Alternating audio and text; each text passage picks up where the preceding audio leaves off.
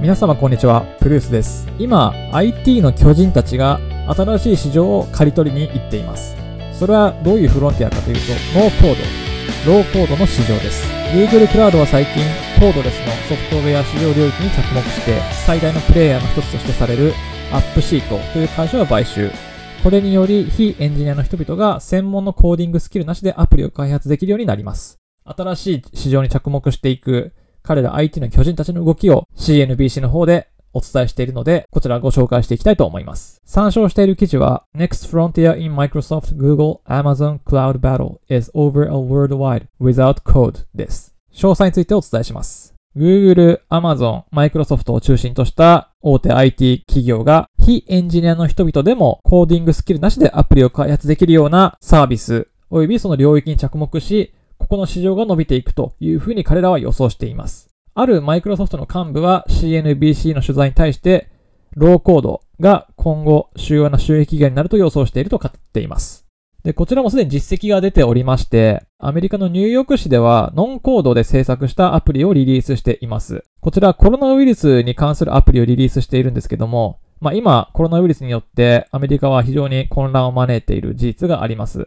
今、ニューヨーク市ではほんの数日でコンピューターコードを一つも書くことなく、コロナウイルス対策危機管理のソフトウェアプラットフォームを制作しました。このニューヨーク市が作成したアプリは、ウイルス感染エリアをマッピング、ホットスポット、まあ、感染が非常に大きく出ているスポットを特定し、住民を重要なサービスに接続できるオンラインポータルサービスです。で、これらはアンクオークという会社の提供しているサービスを使って構築されています。これは視覚的なドラッグのドロップを使って作ることができるということで、このニューヨーク市によると72時間でサービスを開始できたとされています。まあ、ニューヨーク市の情報技術通信局の委員の人は、まあ、情報は力であり、我々は時間との戦いにあるというふうに述べていて、このアンクオークに対して非常に感謝をしているということのようです。ですので、まあ、これらを使って世界中の各行政機関などでコロナウイルス対策としてパンデミックに対抗するためにリアルタイムで多くのデータを集積する、追跡するためのアプリを簡単に素早くリリースするっていうことが可能になると。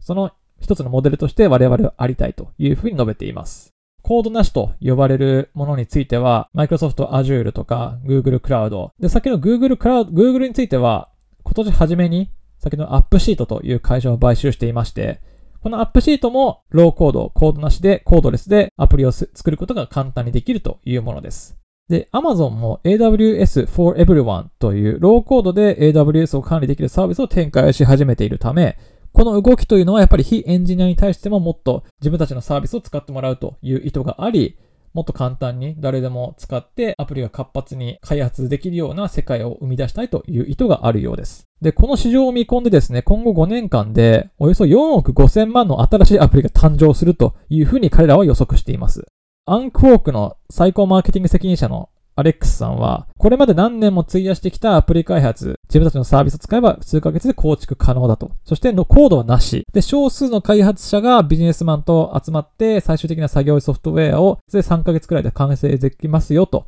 いうふうに歌っています。アンクオーク自体は自社で約100人のコーダーを雇用しておりまして、彼らのサービス自体は主に金融向け、ま、あのゴールドマンサックスとか、証券会社とか含めた金融会社に向けたサービスをに焦点を当ててきましたけども、CEO のギャリーさんは、自社の野望は金融業界だけにとどまらなくて、ヘルスケア、病院、不動産、政府などのあらゆる変化の遅いというふうに彼らは言ってるんですけども、変化の遅い会社や機関に対して自分たちのサービスを使ってもらってアプリをどんどん作ってもらいたいというふうに言っています。そしてこれらは Microsoft Azure、Google Cloud、AWS の3つの主要なクラウドプラットフォームで機能連携できるというふうにまあ言っていまして、それはここが勝つのかなというふうに思います。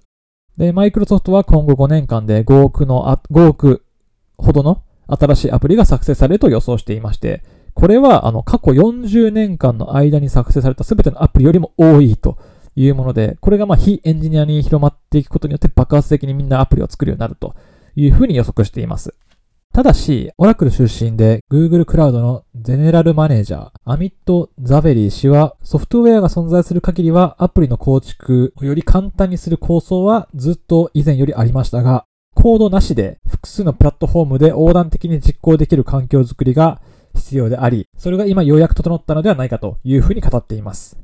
ただし、非エンジニアであってもアプリ開発は可能になる世界が訪れるとともに、より複雑なアプリケーションを構築するためのコーダーやソフトウェアエンジニアはなくなることはないということです。コードなしで書けるプラットフォーム及びアプリが増えれば増えるほど、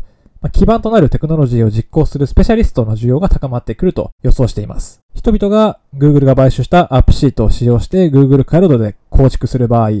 ユーザーとデータの量は増え続けます。その際、インフラを拡張する必要があるので、それを実行するためには、より多くの技術者が必要であるとしておりまして、例えば Uber のアプリのような技術は、コードなしでは構築は無理だと、今のところは語っています。このようにノーコードによる制作環境を整っていく世の中になってくるんですけども、このプラットフォームビジネスと勝者総取りのビジネス、ウィナーテイクスオールの論理で各社構成をかけていると思われます。ですので、どっか1社がリタイア、もしくは撤退をした場合は残り2社、そして最後に1社が生き残り、シェアを獲得し、非エンジニアにによる開発のプラットフォームはその1社に依存することになるでしょうということで、これはどこの会社が勝つのか、はたまた別の新興企業が攻めてくるのか、注目していく必要があると思います。以上、プルースでした。